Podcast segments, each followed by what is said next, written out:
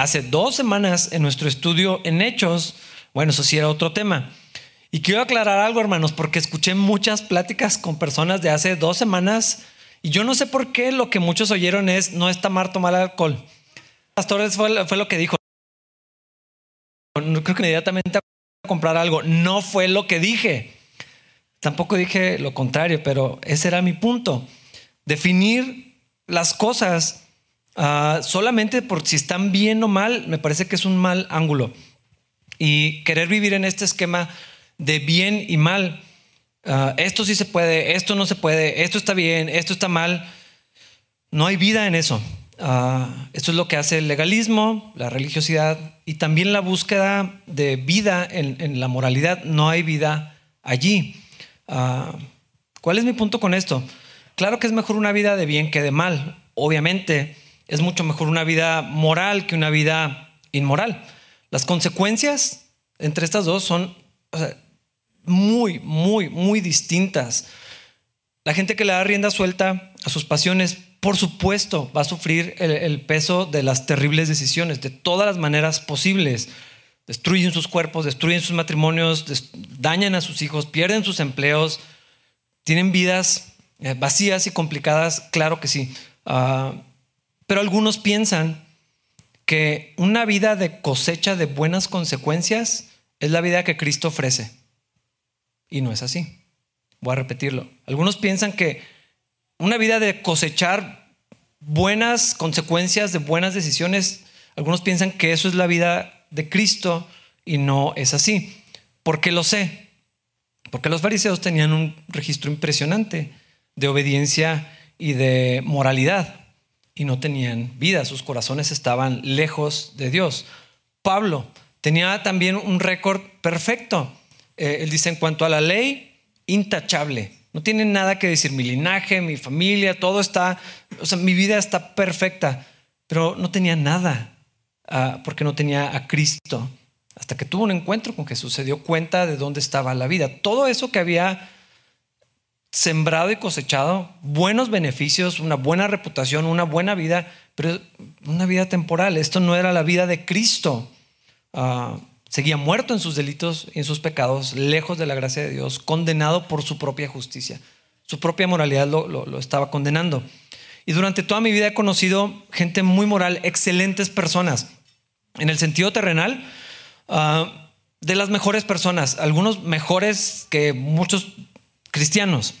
Y claro que disfrutan las consecuencias buenas de sus buenas decisiones. Porque apegarse al plan de Dios siempre trae bendición, claro que sí. El orden en la familia, el orden en el matrimonio, la honestidad, la pureza sexual, la sana relación con las cosas del mundo, una sana relación con el dinero, la generosidad, la paz, la sujeción a las autoridades, todo esto trae beneficios, obviamente, pero no trae vida. Y vivir en este esquema de bien y mal, la Biblia dice que esto nos lleva a la muerte. No, no requiero de fe para vivir en bien y mal esto es lo que hago, esto es lo que no hago, esto, esto no requiere nada de, de fe. La vida está en conocer a Dios y en caminar la vida en una comunión cercana con Él. Y entonces Él determina lo que está bien y está mal y Él indica lo que debemos hacer y, lo que no debemos hacer. Él administra o dispensa estos mandamientos y estos principios. Esa es la vida en el Espíritu de la que habla Pablo allá al final de, de Gálatas, por ejemplo, que se recibe por medio de la fe, que se vive por medio de la fe. Y en este sentido, la vida cristiana no son reglas de bien y mal. Y tampoco se trata nada más de tener libertad. Ah, yo crecí en una iglesia donde todo era así, de bien y mal. Pero veo como muchos al, querer salir de eso se van totalmente al otro lado, donde todo se vale. No necesito que me digan nada de lo que tengo que hacer. Ah, pienso que es exactamente lo mismo. Ah, la, vida cristiana no es solamente tener libertad, no es solamente escapar del legalismo y de la religiosidad. Otra vez, es la vida en el Espíritu, es una comunión con Dios, es una relación con Dios. Y creo que eso explica lo que sucedió, lo que se determinó en el concilio de Jerusalén. Ellos dijeron, no vamos a agregar obras a la fe, no le vamos a pedir a los, a los creyentes gentiles que tienen que sujetarse a, la ley, no queremos ponerles tropiezo, uh, pero al mismo tiempo les pedimos, ay, gracias, no sé qué quitaron, pero me daba así los ojos. Ah, Pero cumplan unas cuantas cosas de estas, por favor. Y, creo que en esta primera parte del capítulo 16 volvemos a ver un ejemplo de cómo es Dios quien administra esto ah, en, bien y mal.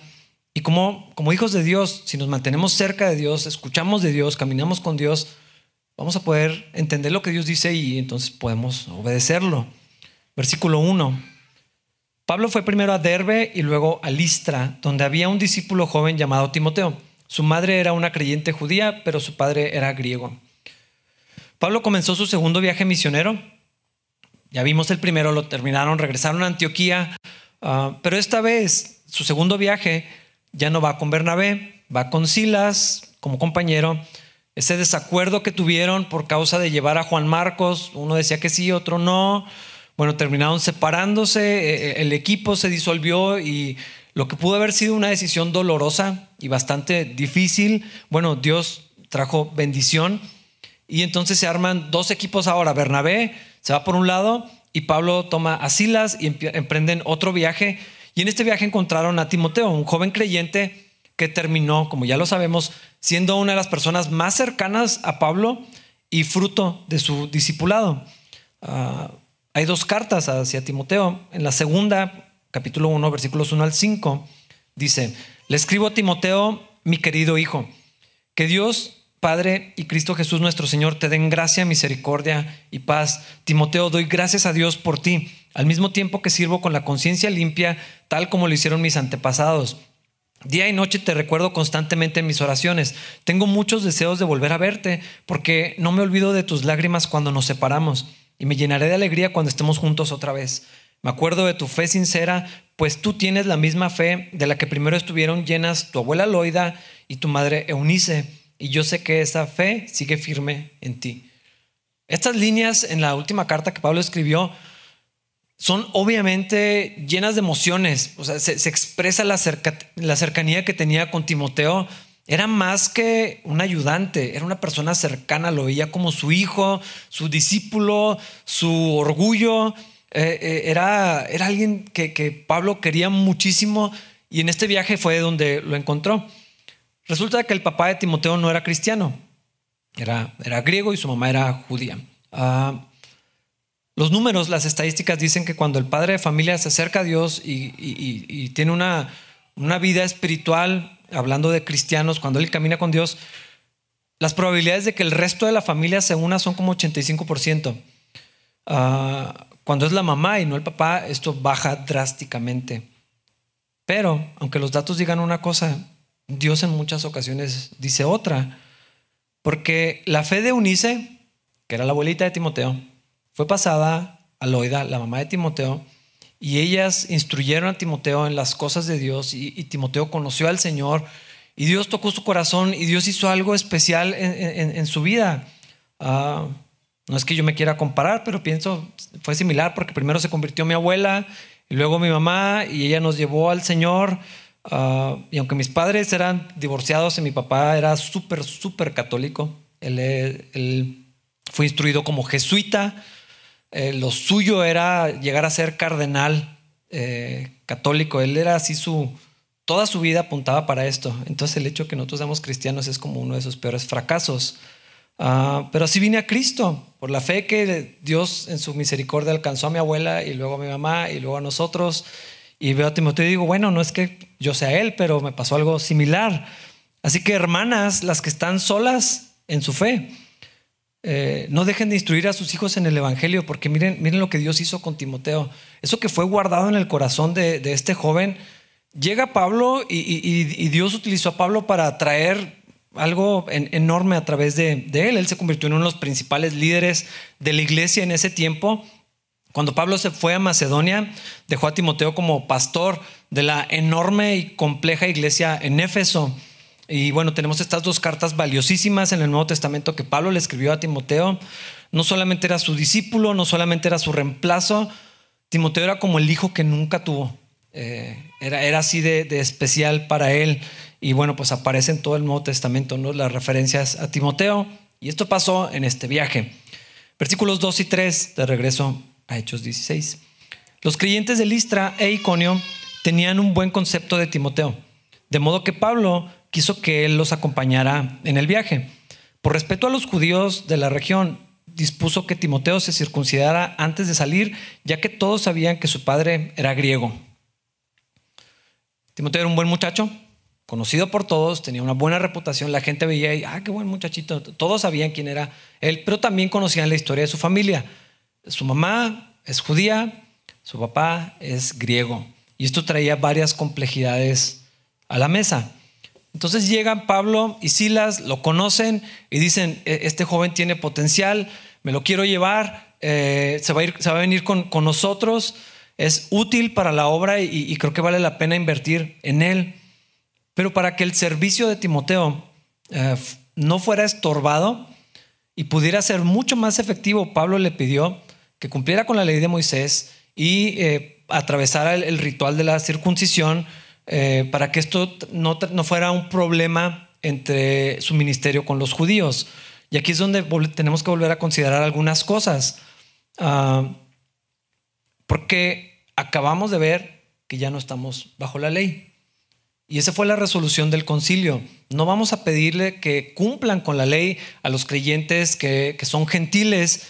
No es necesario. Entonces, ¿por qué Pablo está haciendo esto? para los que hace dos domingos dijeron, ah, no tenemos necesidad de restringirnos, el pastor dijo que todo se puede. se me ocurre otro ejemplo. Cuando alguien descubre y se da cuenta que dar el diezmo, como lo decía ahorita Dani, es algo voluntario entre tú y Dios y dice, ah, no, tengo que dar el diezmo.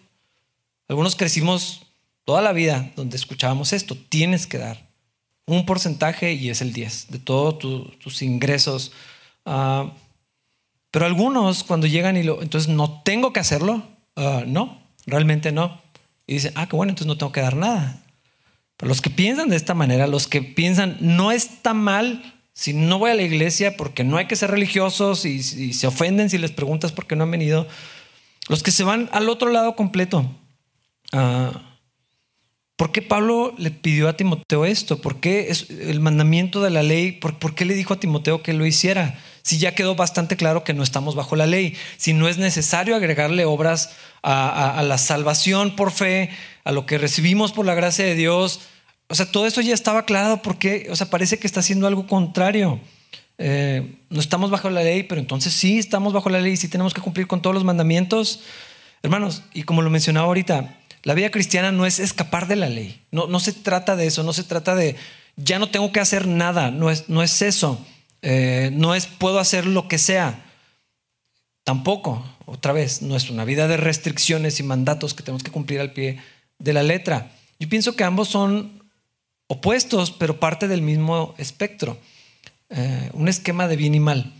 Un esquema de lo que sí se puede con lo que no se puede. Y antes era, sí se puede esto y tienes que hacer esto. Y ahora es, no, no se tiene que hacer nada. Es exactamente lo mismo. Y no hay vida allí. Esa no es la vida que Cristo nos da. Cuando preguntamos, cuando buscamos respuestas solamente en si algo está bien o mal, vamos a errar. Y he tenido muchísimas, muchísimas conversaciones con, algunas personas en diferentes temas. A veces eh, son jóvenes que dicen, eh, pastor, dile a mi mamá, ¿verdad que no está mal si me pongo un tatuaje? Es obvio que la pregunta viene con truco, porque es mala pregunta. La idea no es si está bien o mal, es, lejos del punto. Eh, pero lo que esperan es que yo diga, no está mal. Lo que esperan es un versículo, lo que esperan es un, un esquema así donde, ah, esto sí se puede, esto no se puede, para entonces utilizar eso como una excusa o una herramienta. Eso es solamente un ejemplo, tengo muchísimos. Todo lo que mencioné hace dos semanas era, tenía este, este mismo punto. Cuando hacemos un esquema, ah, ok, esto está mal en todos los sentidos, para siempre y siempre, en todos los tiempos, en todas las personas, va a salir mal. En algún momento se va a desmoronar, no se puede sostener, vamos a equivocarnos. Y vamos, lo, todavía peor, vamos a, volver a un sistema que nos va a esclavizar a otra cosa. Ah, nos quita la libertad de caminar con Dios, nos quita la libertad que Dios nos está dando, restringe la vida que tenemos en Cristo. Y si lo, si lo pensamos un poco más, cuando hacemos este tipo de cosas, pues ya no necesitamos a Dios. ¿Para qué? Pues nomás lee el papel. El pastor ya dijo, ¿para qué oro? ¿Para qué le pregunto? No necesito. Eh, no está mal. Y esa es la única razón que usamos. Ya no tengo que, ni siquiera tengo que pensar, menos preguntarle a Dios, menos esperar a que Dios me guíe, menos buscar la dirección. ¿Dónde está Cristo en esto? No, no lo necesito. El Espíritu Santo, ¿para qué? Pues mejor hago nomás lo que tengo que hacer y todo lo demás se vale y es permitido. ¿Para qué necesitaría el Espíritu Santo si yo ya conozco el bien y mal? Y yo lo puedo determinar. Ya hicimos un esquema, ya nos pusimos de acuerdo, ya va a funcionar así. Ah, pues no necesitamos una relación con Dios. Anula el propósito de una relación. En este caso, con Timoteo, ¿por qué Pablo le pidió que se sujetara a la ley como un judío? Timoteo no dijo, eh Pablo, ya no estamos bajo la ley, ¿cómo eres legalista? Pues no estás diciendo que eso ya no es necesario. Al menos no, no sabemos que se quejó. No se aferró a su libertad ganada por Cristo. Ah, no dijo, yo no estoy para agradar a la gente. Todo esto está basado en casos reales. Le pese a quien le pese, esto, esto yo no tengo por qué sujetarme. No hay que ser religiosos, no hay que ser cuadrados. No llamó a Pablo religioso, legalista, porque le quería privar de su libertad. Ambos entendían que era necesario, que era lo que Dios estaba diciendo. Seguía siendo libre de la ley, pero sujeto a Cristo. La libertad que Cristo nos da no es nada más haz lo que quieras. Es que ahora estamos bajo la autoridad de Dios, en una comunión con Dios, donde Él determina la dirección y entonces yo voy detrás de Él. Aquí es donde tiene sentido la idea de un pastor guiando a las ovejas. Es, si, si tienen la oportunidad de ver esto en el campo, es muy bonito ver, o sea, va el pastor y lo, todas las ovejas siguiéndolo detrás. Sale una corriendo y lo salen todas corriendo. Ah, él va dirigiendo los pasos, los lleva para acá, que está la comida, ahora vamos para allá, allá no porque hay un barranco y nos vamos para este lado. Ah, es, es, es, una cercanía con Dios. Y en este caso los dos estaban obedeciendo a Cristo. Timoteo estaba sujetándose no a la ley, sino a Jesús. Es un acto voluntario donde Timoteo está cediendo sus propios derechos. Timoteo tenía derecho a decir, no tengo por qué hacer esto, ya no estoy bajo la ley. Sí, porque ya no estamos bajo ese esquema. Pero voluntariamente cede esos derechos de acuerdo a la voluntad de Dios para hacer lo que es justo ante el Señor, lo que era necesario para el bien del ministerio y lo que era amoroso y también sensible. Era, era algo considerado para los judíos, para su nación. Esta es la manera que mis hermanos van a poder escuchar de Cristo. Esta es la manera que se van a identificar conmigo y, van a entender, ah, bueno, pero seguimos en, somos los hijos de Abraham, sí, ahí está la, marca en nuestra nación, este, allí está, no va a ser un estorbo, él está siendo sensible a lo que es mejor para que los judíos puedan venir a Cristo y entonces la obra del Señor va a avanzar, el Evangelio va, va, va a estar corriendo y esto no va a ser un problema. Todo esto Timoteo lo está entregando a, la voluntad de Dios cediendo una libertad que sí tenía. Es lo mismo que Pablo dice cuando está hablando de la carne en Romanos 14. Dice, ¿me puedo comer la carne sacrificada a los ídolos? Pues sí, porque es carne. Y, o sea, claro que me la puedo comer, pero si eso va a ser un problema para alguien, nunca vuelvo a comer carne. Si es necesario, nunca más vuelvo a comer carne. Ese es el punto, no es, soy libre, es, Señor, ¿tú qué dices? Señor, eh, ¿Qué, es lo mejor en, esta ocasión? Si esto va a estorbar, si esto va a inhibir la obra del Espíritu, si esto va a tropezar, si esto va a estimular la conciencia de alguien, que es algo que también sucede, eh, no pasa nada, pues si ya somos cristianos y todo está bien, y, y presionamos a veces en, una libertad cuando estorba la conciencia de la otra persona, todo eso se cede voluntariamente en amor. ¿Y cómo se administra? ¿Cuándo sí, cuándo no? El Espíritu Santo es quien lo hace y creo que es lo que está sucediendo aquí. Timoteo no tenía que hacerlo. Eso ya estaba bastante claro. Y no tenía que ver con su salvación. Él ya era salvo desde hace quién sabe cuánto tiempo. Pero él sabía que esto era lo que Dios quería. Y esto era lo mejor, no necesariamente para él, sino para los demás. Y esta es la actitud de Cristo.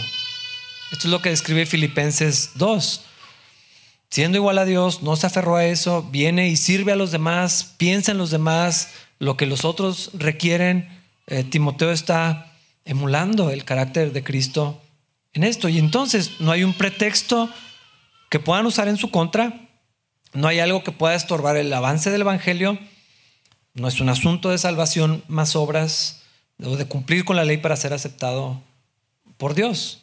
Pero la administración de esto es algo que Dios puede hacer. Porque Pablo no dijo, ok, con el fin de que siempre avance el Evangelio, esto es lo que voy a hacer con todos mis discípulos. Con Tito lo impidió. Con Tito dijo, no, esto no, no, no, vamos a permitir que suceda esto. Lo que pasa es que Timoteo era mitad judío. Entonces él era parte de esa comunidad. Con Tito dijo, no, esto está mal. O sea, ustedes quieren imponer algo que no deberían. Y para algunos esto es como una hipocresía. Es como que, ay, qué conveniente. Entonces, cuando sí, cuando no, no se entiende. No, esto viene de una comunión con Dios.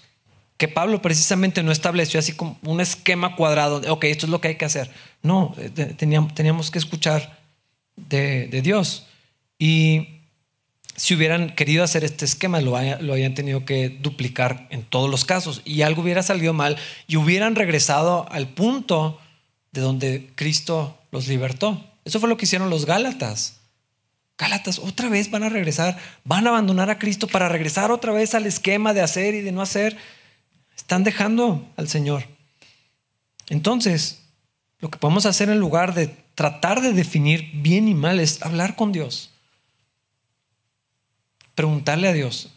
Creo que ya lo había mencionado, pero me he dado cuenta que las personas a veces hacen diferente, como si fueran dos cosas, orar y hablar con Dios. No, ya oré. Entonces, pero ya, o sea, le preguntaste a Dios, mm, bueno, no, o sea, nomás oré por eso. Como que es un protocolo donde le entregamos algo, Dios, aquí está esto, necesito esto. Pero es diferente cuando, Señor, ¿qué quieres tú de esto? ¿Qué piensas tú de esto? ¿Qué dices tú de esto? ¿Qué debo hacer? Ah, preguntarle opinión, orar, Dios, muéstrame tu voluntad, cumple tu voluntad. Eso a veces significa que tengo que ceder mis derechos. Ah, y me reservo el ejercicio de mi libertad ganada por Cristo para disfrutar de mi libertad en otro contexto, en mi casa, en privado, en otra iglesia, en otro lugar, a fin de no estorbar a la obra de Dios, si eso es lo que Dios está indicando. Eso nos enseña también que en ocasiones sí es necesario poner una restricción. A veces sí es necesario hacer algo como estaba pasando aquí. Pablo le dice a Timoteo, Timoteo, hay que hacer esto. Esto es lo que Dios quiere y esto es lo mejor en esta situación. A veces Dios quiere que haga o que participe de algo que va a hacer que extienda su reino, ah, aunque a mí me parezca como que yo no hago eso, un poco raro porque rompe mis esquemas de lo que pienso, de lo que los cristianos hacen o no hacen. Por ejemplo, pienso en Pedro cuando tuvo esta visión del lienzo y fue a casa de Cornelio. Eh, Señor, yo no, yo no como nada inmundo, pero Dios tenía un plan hermoso de salvación. Dios quería hacer algo rompiendo esos esquemas de lo que Pedro decía, esto se hace, esto no se hace. Ah, y bueno, ya sabemos lo que estaba sucediendo. Pedro solamente tenía que escuchar de Dios y lo hizo. Y ya que había escuchado de Dios, ahora lo que tenía era que hacer caso. Y creo que en esta ocasión Pablo y Timoteo están haciendo caso de lo que Dios decía que era mejor. Versículos 4 y 5. Luego fueron de ciudad en ciudad enseñando a los creyentes a que siguieran las decisiones tomadas por los apóstoles y los ancianos de Jerusalén Así que las iglesias se fortalecían en su fe y el número de creyentes crecía cada día. Dios trajo salvación utilizando un nuevo equipo. Ah, creo que también la obediencia de Timoteo fue, pues tuvo un efecto, ah, eliminó posibles problemas para el avance del Evangelio. La iglesia cristiana estaba creciendo muchísimo y este segundo viaje de Pablo parecía, al menos hasta este, este punto, ser productivo. Versículo 6. Luego Pablo y Silas viajaron por la región de Frigia y Galacia, porque el Espíritu Santo les había impedido que se predicara la palabra en la provincia de Asia en ese tiempo. Esto está muy bueno. ¿Cómo que el Espíritu Santo fue el que les prohibió que predicaran la palabra? No sé si lo leyeron así. Ellos querían ir a predicar el Evangelio y el Espíritu Santo dijo que no. Ah, ¿Por qué? ¿Por qué Dios haría esto?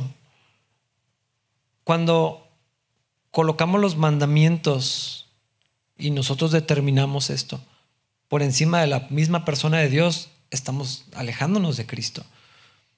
¿Por qué no dijeron, El Señor dijo que predicáramos el Evangelio a toda la nación, en todo lugar. ¿Cómo de que no? Vamos a ir, pero el Espíritu Santo les dijo que no. No, no es tiempo, no. Así dice la provincia de Asia en ese tiempo. Ah, no podemos despersonalizar la vida cristiana y, separarlo de, de, una persona, de Cristo.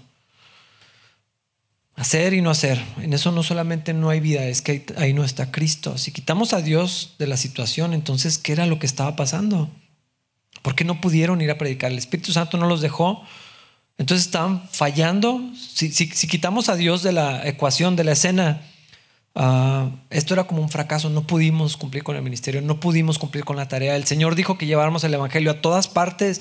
Estábamos haciendo algo bueno, era algo necesario. Hay mucha necesidad en Asia, pero no funcionó. Ah, esto tuvo que haber sido desconcertante, cuando menos, sino frustrante. No sabemos cómo fue que el Espíritu Santo les impidió.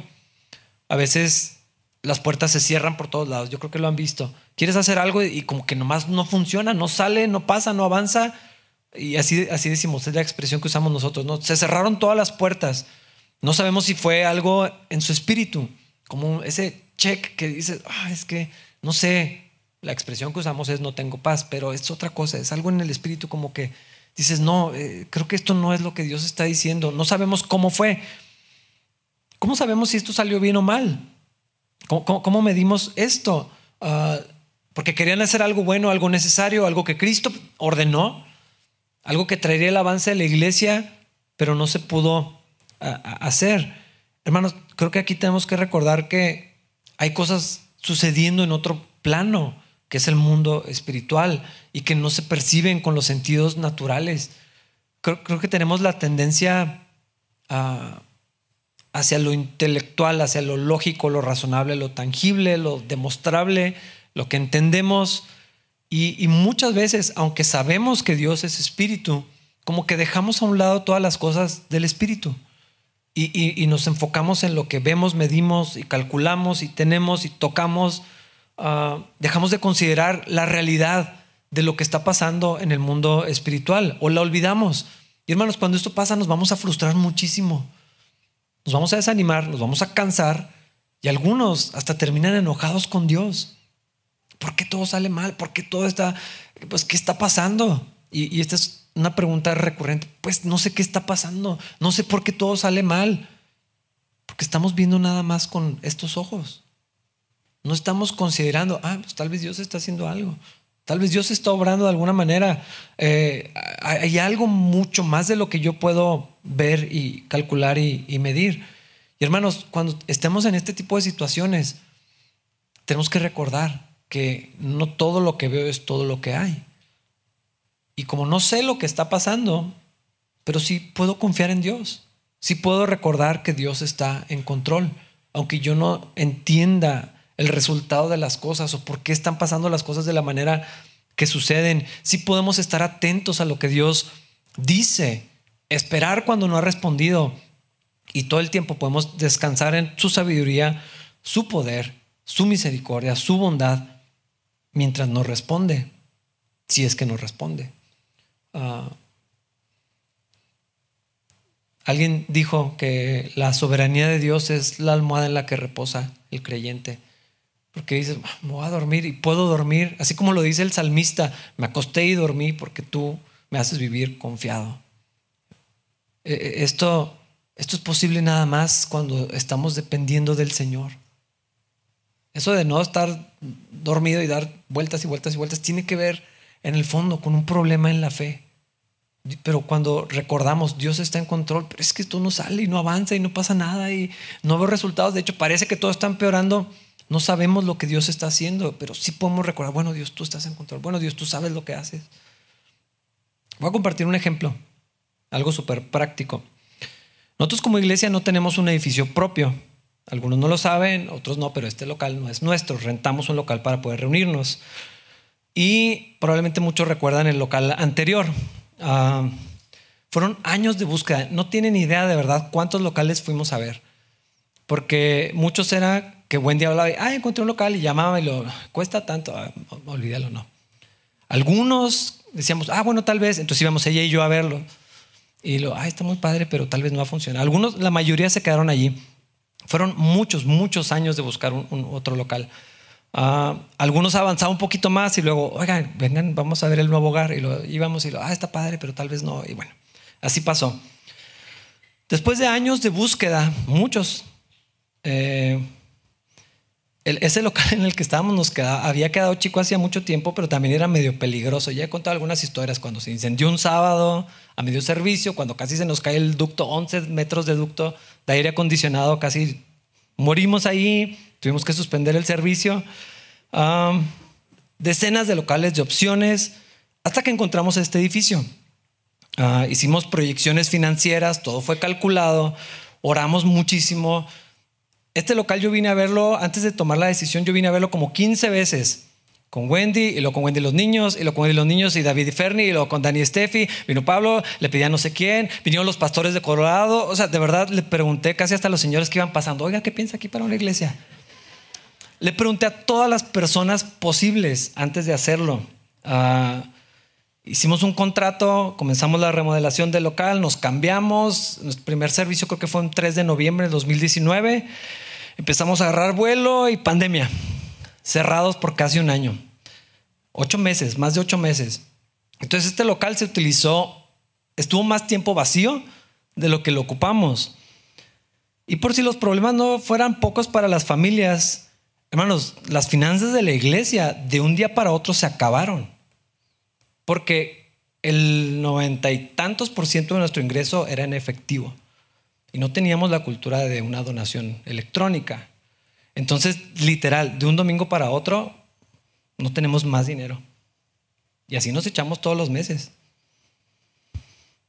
Y luego, pues, ¿qué decíamos? Si todo el mundo estaba en crisis, enfermo, con problemas de trabajo, despedidos del trabajo, batallando con sus negocios, híjole, fue un tiempo bien complicado. Ah, y cuando llegó el momento de pagar la renta anual, si es anual, se pueden calcular cuánto dinero es.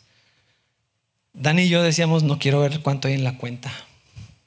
Y de verdad no queríamos, o sea, era de que no, no, no quiero saber cómo estamos. Hermanos, no saben cuántos días. Yo por lo general lo hago en las noches, pero eran días y noches orando y preguntándome, Dios, ¿qué hicimos? Dios, si era, o sea, estoy seguro que tú habías dicho que sí. O sea, me aseguré hasta, mm, ¿qué, qué, qué piensas? ¿Nos mudamos o no? O sea, no, no había quien más preguntar en oración y todo. Ah, Dios, me equivoqué, Dios, no oímos de ti. Estaba seguro que era la dirección de Dios. ¿Qué vamos a hacer? Empecé a buscar otro local. Dije, es obvio que nos vamos a tener que ir de aquí. Y luego como que Dios dijo, ¿qué estás haciendo? Yo no he dicho eso. Ah, sí, perdón. Ah, pero sí, sí empecé a cuestionar, ¿erramos el rumbo? ¿Esto era lo que Dios quería? O sea, estamos pagando todo este local enorme padrísimo que se nos queda la mitad también de, remodelación para tener el servicio en línea. Eso lo puedo hacer en mi casa. Bueno, vamos a hacer poquitas más cosas. Y esto era un estudio de grabación. Un set para la predicación del domingo, otro para el estudio y uno para 20 sesiones de alabanza. Pero de todas maneras, eh, era un tiempo de Dios, ¿qué está, qué está pasando? O sea, mm, hasta que Dios, bueno, eh, me confrontó, pero fue complejo. Porque Dios no me respondió inmediatamente, pero sí parecía un enorme fracaso.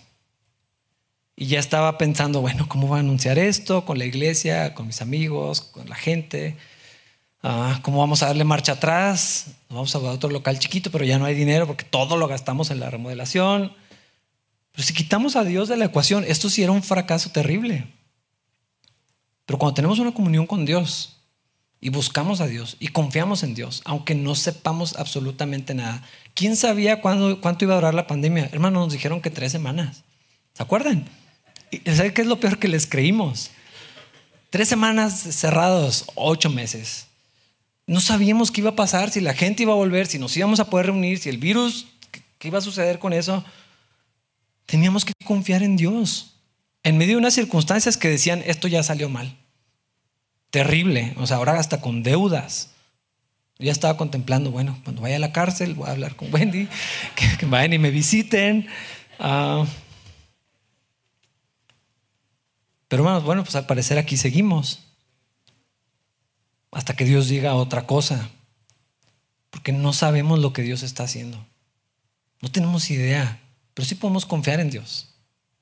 Y eso lo sé. Sí podemos confiar en Dios. Y necesitamos escuchar la dirección de Dios. Dios, ¿estás seguro? Porque eso era lo que yo decía, Dios, ¿de, verdad? Si nos quieres aquí, vacío.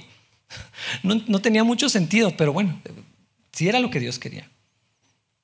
A veces trazamos un plan, tenemos una idea, sentimos un llamado. Este es, no sé, a veces abuso un poquito de esto.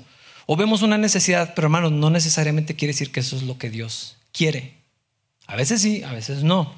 Ah, a veces asumimos, Dios puso algo en mi corazón y, asumimos que esa es la voluntad de Dios. Pues se te ocurrió nomás. Te dieron ganas de hacer algo. Ah, no, es que Dios puso en mi corazón. Sí fue Dios. Necesitamos asegurarnos de oír la voz de Dios. Ah, y si podemos aprender a escuchar la voz de Dios.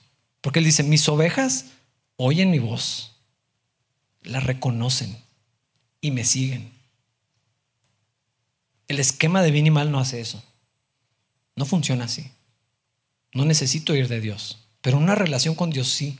Y necesito ir de Dios todos los días, todo el día, en todas las situaciones, estar atento para cuando Él quiera hablar, cuando Él quiera mostrar algo. Y si aprendemos a escuchar de Dios, vamos a ir dejando cada vez más de confiar en nuestro propio entendimiento, dejar de ceder a la presión de la gente. Yo creo que todos batallamos con eso, pero en una iglesia, hermanos, todos tienen una idea de cómo se deben de hacer las cosas.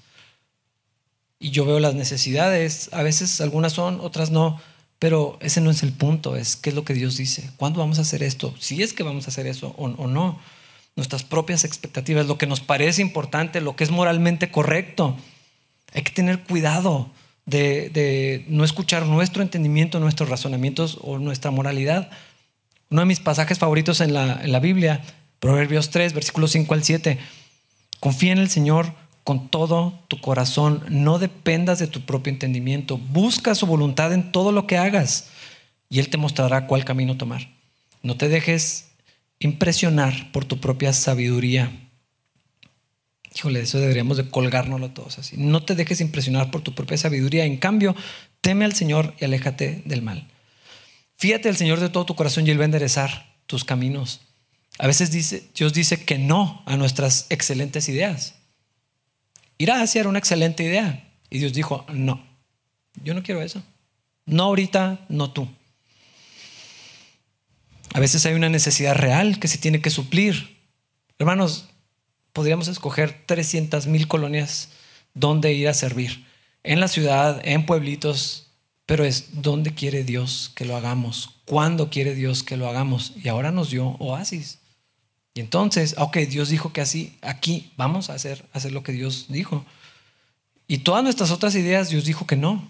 Un montón de ellas que salieron, pues no, no era por ahí. Así el Espíritu Santo nos impidió hacer lo que creíamos que teníamos que hacer. A veces Dios nos lleva en otra dirección de la que planeamos, de la que queríamos. Y, creo que eso es lo que hace referencia cuando dice, Él enderezará tus veredas, como que Él te va guiando, pero no te da un mapa de aquí al infinito y bueno, pues nos vemos allá en la eternidad.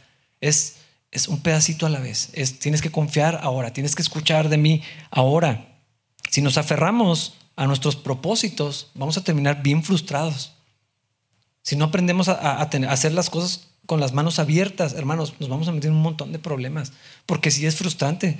Cuando dices, Dios, es que yo quería hacer esto, Dios ya dijimos, Dios ya hicimos el plan, y, a veces eh, eso es lo que algunas personas entienden por orar. No, ya le pedí a Dios que bendijera mi plan, eh, ya, lo, ya lo pusimos delante de Dios, como si eso significara, ah, ya Dios, ponle el sello ya nomás para que se haga.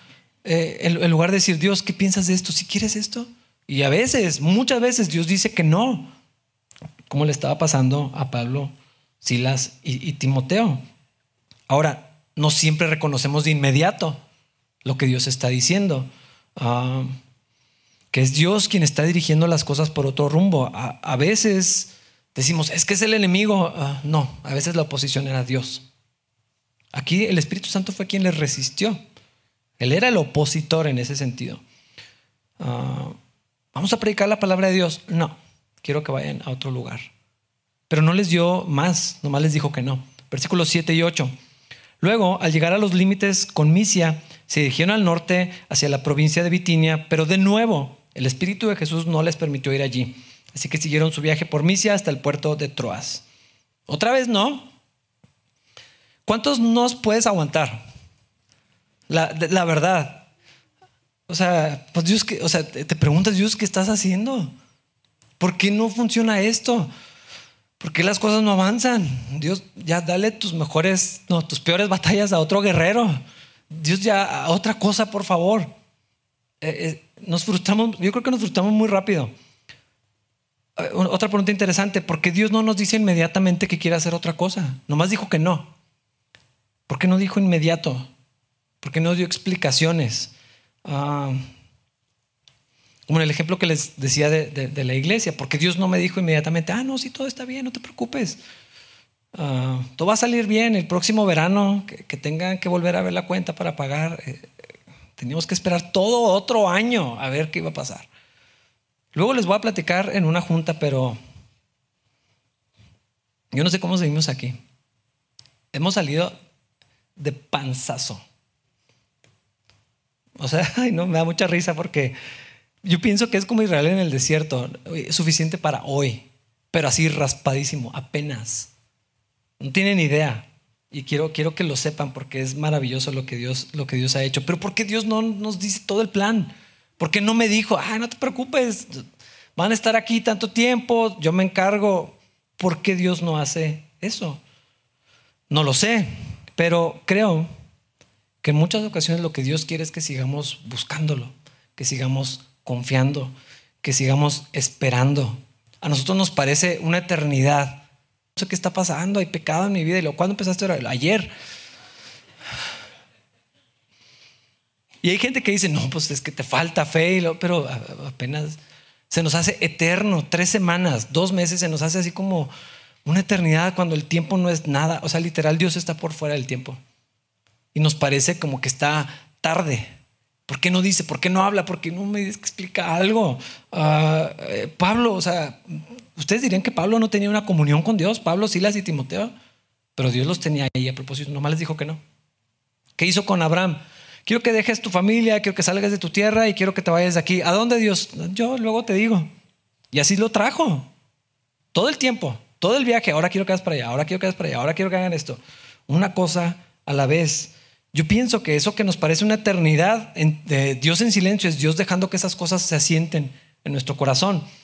Hay un pasaje en Lamentaciones, casi parece fuera de contexto, se los voy a leer. Dice el Señor, eh, capítulo 3, el Señor es bueno con los que dependen de Él, con aquellos que lo buscan. Por eso es bueno esperar en silencio la salvación que proviene del Señor. Y es bueno que todos se sometan desde temprana edad al yugo de su disciplina que se queden solos en silencio bajo las exigencias del Señor, que se postren rostro en tierra, pues quizá por fin haya esperanza. Yo sé que este no es el contexto del pasaje, ya lo sé. Pero me gusta mucho cómo describe de una manera poética, en medio de una tragedia, que a veces es bien importante que te calles tantito. ¿Y eso? En, Reina Valera, léanlo. Dice que se siente solo y calle. Deja que Dios sobre. Deja que Dios te responda cuando Él quiera. Que Él marque la pauta. No estés intentando presionar a Dios. No le des ideas a Dios. Déjalo que Él guíe. Es mucho mejor. Aquí está hablando de algo trágico, terrible, enorme, ¿no? Pero, pero creo que sí podemos aprender de esto, porque en su momento Dios revela su plan, Dios muestra lo que quiere hacer, Dios nos da el siguiente paso. A veces no dice nada de lo que queremos escuchar, pero sí lo que necesitamos saber. Y entonces esa relación continúa y crece y se mantiene porque eso es la vida cristiana, es una comunión con Dios, es una relación con Dios. Y eso va mucho más allá de lo que está bien o que está mal. Versículo 9. Esa noche Pablo tuvo una visión. Puesto de pie, un hombre de Macedonia al norte de Grecia le rogaba, ven aquí a Macedonia y ayúdanos. Bueno, aquí parece que ya Dios está diciendo algo más claro. Dijo que no dos veces a ir a predicar a ciertos lugares, porque Dios quería que fueran a otro. porque no le dijo desde el principio eso? Yo no sé. ¿Cómo vas a saber? Pero Dios dijo que no. Y hermanos, eso debería ser suficiente. En vez de Dios, pero ¿por qué? Es, Pues nomás porque dijo que sí o dijo que no. Versículo 10. Entonces decidimos salir de inmediato hacia Macedonia después de haber llegado a la conclusión de que Dios nos llamaba a predicar la buena noticia allí. Dios les dio dirección suficiente para entender lo que tenían que hacer, pero dejó un espacio enorme para que todavía cupiera la fe. Bueno, creo que esto es lo que Dios quiere. Vamos para allá. Un paso de fe enorme. ¿Estaban 100% seguros? No. Tenían que, tenía que haber fe. Ah, y lo volvemos por más. Y creo que eso hace Dios todo el tiempo. Te da suficiente información, pero no toda. Y lo tienes que volver. Y casi parece como, un, como estos rallies. O si estuvieras jugando Zelda y lo vas y lo otra clave. Y lo tienes que volver y lo otro pedacito. Pero pues eso es una relación. Si yo le digo a, Wendy, quiero que me digas todo lo que me quieres decir de la semana. Nos vemos la... Inmediatamente estaría fuera de la casa. Ah, pero ¿por, ¿por qué si hacemos eso con Dios? Ya escuché de Dios el domingo, nos vemos hasta la quién sabe cuándo, si es que vuelvo al otro. Ah, eso no es una relación, pero algo continuo, dinámico, que, que, a veces, eh, o sea, que, que, requiere de interacción, de paciencia, es toda la vida de relación. Versículos 11 y 12. Subimos a bordo de un barco en Troas, navegamos directo hacia la isla de Samotracia y al día siguiente desembarcamos en Neápolis. De allí llegamos a Filipos, una ciudad principal de ese distrito de Macedonia y una colonia romana, y nos quedamos allí varios días. Versículo 13. El día de descanso nos alejamos un poco de la ciudad y fuimos a la orilla de un río donde pensamos que la gente se reuniría para orar y nos sentamos a hablar con unas mujeres que se habían congregado allí. Nomás podemos especular cómo sería la historia universal si en lugar de ir a Europa hubieran ido a Asia. ¿Quién sabe qué hubiera cambiado? Pero ese era el plan de Dios, que fueran a Europa y que no fueran para allá. Um, entonces están en esta ciudad desconocida, no hay tantos judíos como estaban acostumbrados, su ministerio principalmente era, iban a la sinagoga, pero aquí ni sinagoga hay. Para que hubiera sinagoga tenía que haber al menos 10 varones judíos. Aquí ni siquiera completaban eso, eran muy poquitos, buscan un lugar, bueno, tal vez se reúnen para orar, los poquitos que hay, la mayoría mujeres, y van y encuentran a este, este grupo donde les pareció razonable. Este era otro paradigma confrontando eh, por la voluntad de, Dios.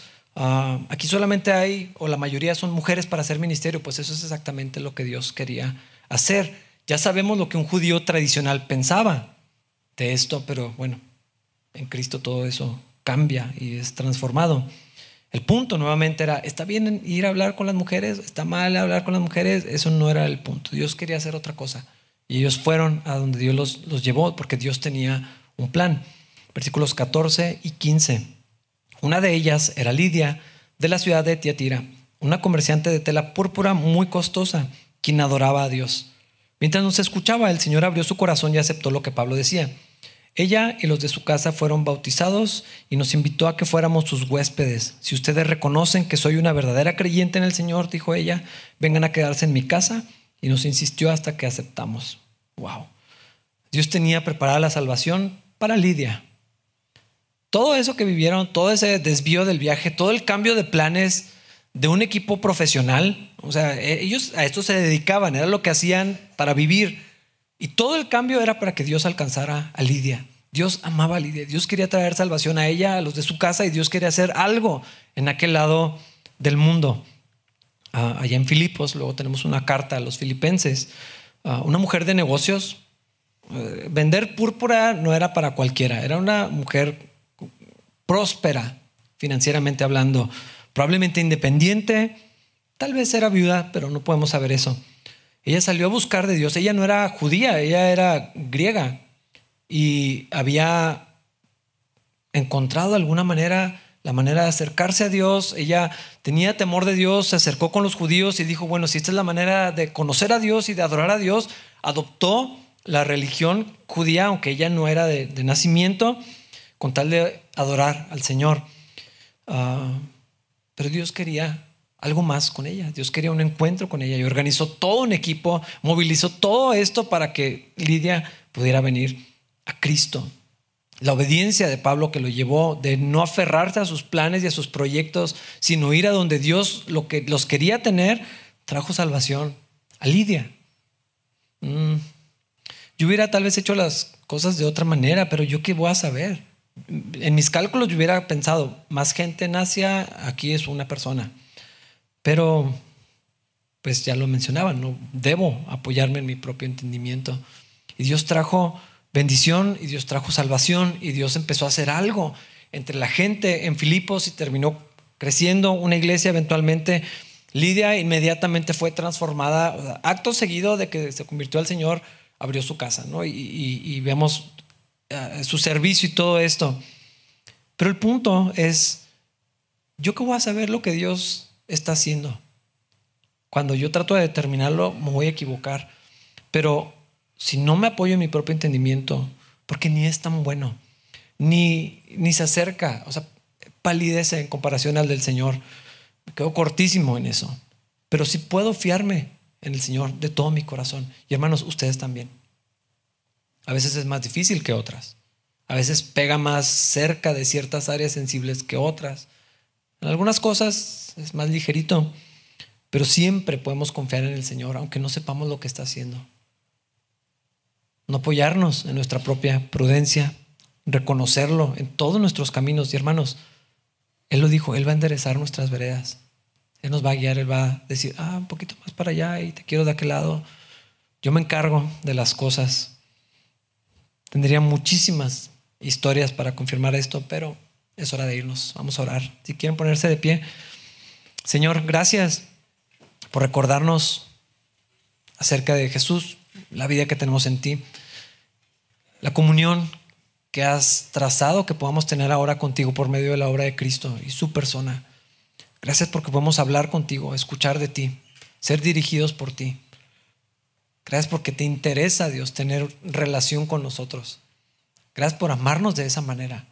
Gracias por estar cerca, porque te interesas de las cosas que pensamos que son triviales, Señor. Porque te interesa lo que nos duele, lo que nos preocupa, Dios, todo lo que vivimos es algo que podemos hablar contigo, Señor. Gracias porque siendo un Dios tan grande, tan majestuoso, te acercas hasta lo más trivial y cotidiano de nuestras vidas, Señor. Enséñanos a caminar contigo, enséñanos a escuchar de ti, enséñanos a reconocer tu voz, ser dirigidos por ti, Señor, en todas las cosas que hagamos, Señor. No apoyarnos en nuestro entendimiento, ni en nuestra propia prudencia, Señor, sino escuchar de ti, confiar en ti de todo nuestro corazón. Te lo pedimos por medio de quien lo hace posible, tu Hijo amado Cristo Jesús. Amén.